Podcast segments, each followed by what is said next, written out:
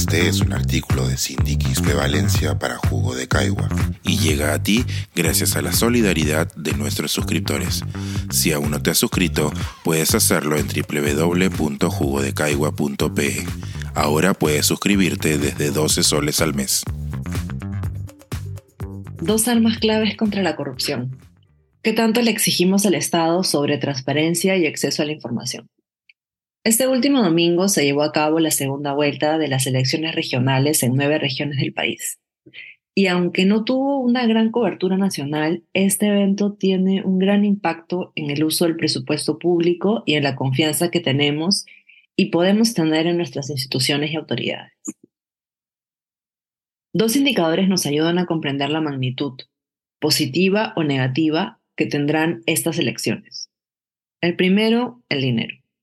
El presupuesto conjunto de las nueve regiones en donde hubo segunda vuelta, Amazonas, Cajamarca, Callao, Cusco, Lambayeque, Lima provincias, Moquegua, Pasco y Piura, supera los 13 mil millones de soles para el año 2022.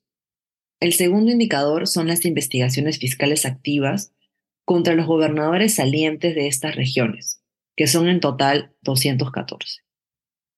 Recordemos que la pandemia por el COVID-19 continúa y que a esta emergencia se le suman otras, como las que produce el fenómeno de la niña. Además, las demandas de servicios públicos en todas las regiones del país aumentan, y con ellas el gasto público que se realiza en todos los niveles de gobierno. En este contexto, ¿qué se puede hacer para que los funcionarios públicos respondan a las actuales necesidades y se mantenga a raya la corrupción y las actuaciones irregulares? Si bien no existe una fórmula que pueda asegurarnos el destierro de la corrupción, sí sabemos que cuando la transparencia aumenta, se reducen los ambientes propicios para que ésta se desarrolle. Y aunque no solo necesitamos transparencia, sino también una ciudadanía activa e interesada en vigilar la gestión pública, la transparencia y el acceso a la información son decisivos.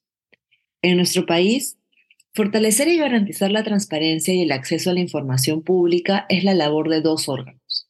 De la Dirección General de Transparencia y Acceso a la Información, o también llamada Autoridad Nacional de Transparencia y Acceso a la Información Pública, que en adelante llamaré Dirección General, y del Tribunal de Transparencia y Acceso a la Información Pública, que en adelante llamaré el Tribunal. Ambos órganos forman parte del Ministerio de Justicia y Derechos Humanos cuya dependencia limita las acciones que puedan realizar y la efectividad de estas. El tribunal se encarga de resolver las apelaciones que presentan ciudadanos y ciudadanas ante la negativa de una entidad a entregarles información. Su labor consiste en analizar cada apelación presentada, así como la regulación vigente, y, cuando corresponda, ordenar a las entidades públicas a facilitar el acceso a la información que se han rehusado entregar. Si bien el tribunal tiene independencia para resolver los casos que recibe, depende administrativamente del despacho del Ministerio de Justicia y Derechos Humanos. Por ello, por ejemplo, requiere realizar un procedimiento administrativo interno para la publicación de notas o comunicados de prensa sobre las actividades que lleva a cabo. Al revisar las notas de prensa del Ministerio de Justicia y Derechos Humanos, vemos que hasta el 4 de noviembre del 2022 ha publicado 313 en total.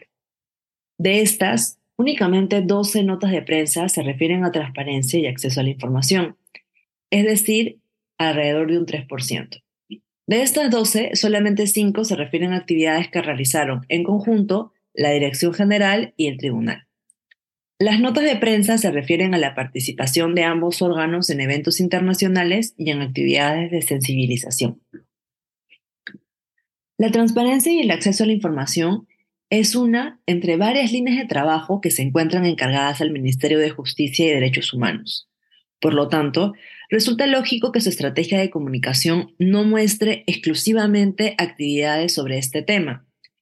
Pese a ello, también es cierto que la estrategia del Ministerio invisibiliza la labor que ambos órganos llevan a cabo. Adicionalmente, llama la atención que ninguna de las notas de prensa del año 2022 se refiere al ejercicio de la función resolutiva del tribunal, es decir, sobre los casos en los que ordenó a entidades públicas entregar información. El silencio sobre las resoluciones del tribunal de transparencia y acceso a la información nos hace perder la oportunidad de saber con certeza y discutir públicamente qué información tenemos derecho a acceder. Discusiones que, en otras palabras, se refieren a extender o no la fuerza ciudadana para vigilar qué hacen nuestras autoridades.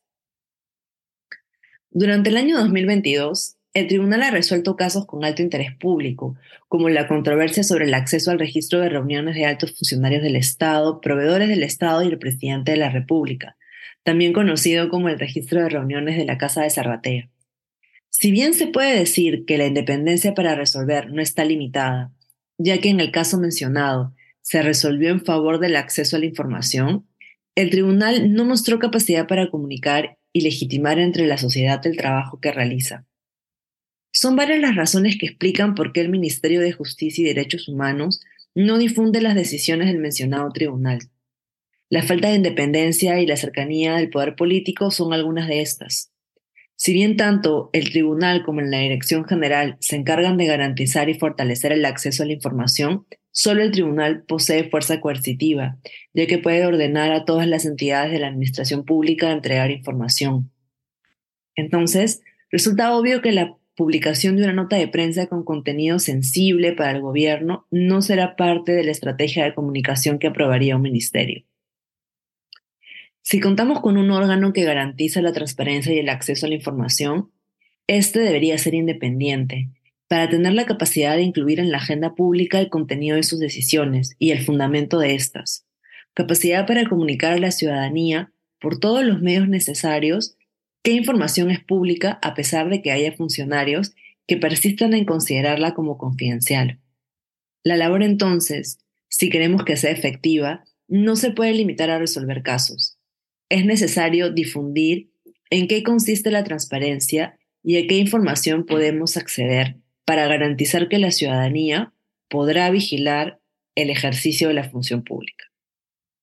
La OEA, en la Ley Modelo Interamericana 2.0 sobre acceso a la información, propone que los países cuenten con un órgano garante de transparencia y acceso a la información independiente, que no se encuentre subordinado a ningún poder órgano o institución pública, y colegiado, para arribar a decisiones objetivas, neutralizando prejuicios o intereses de grupos que van contra el interés general.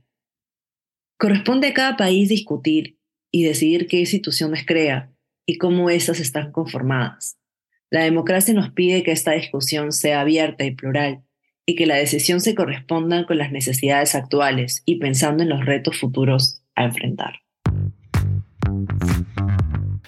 Pensar, escribir, editar, grabar, coordinar, publicar y promover este y todos nuestros artículos en este podcast cuesta y nosotros los entregamos sin cobrar.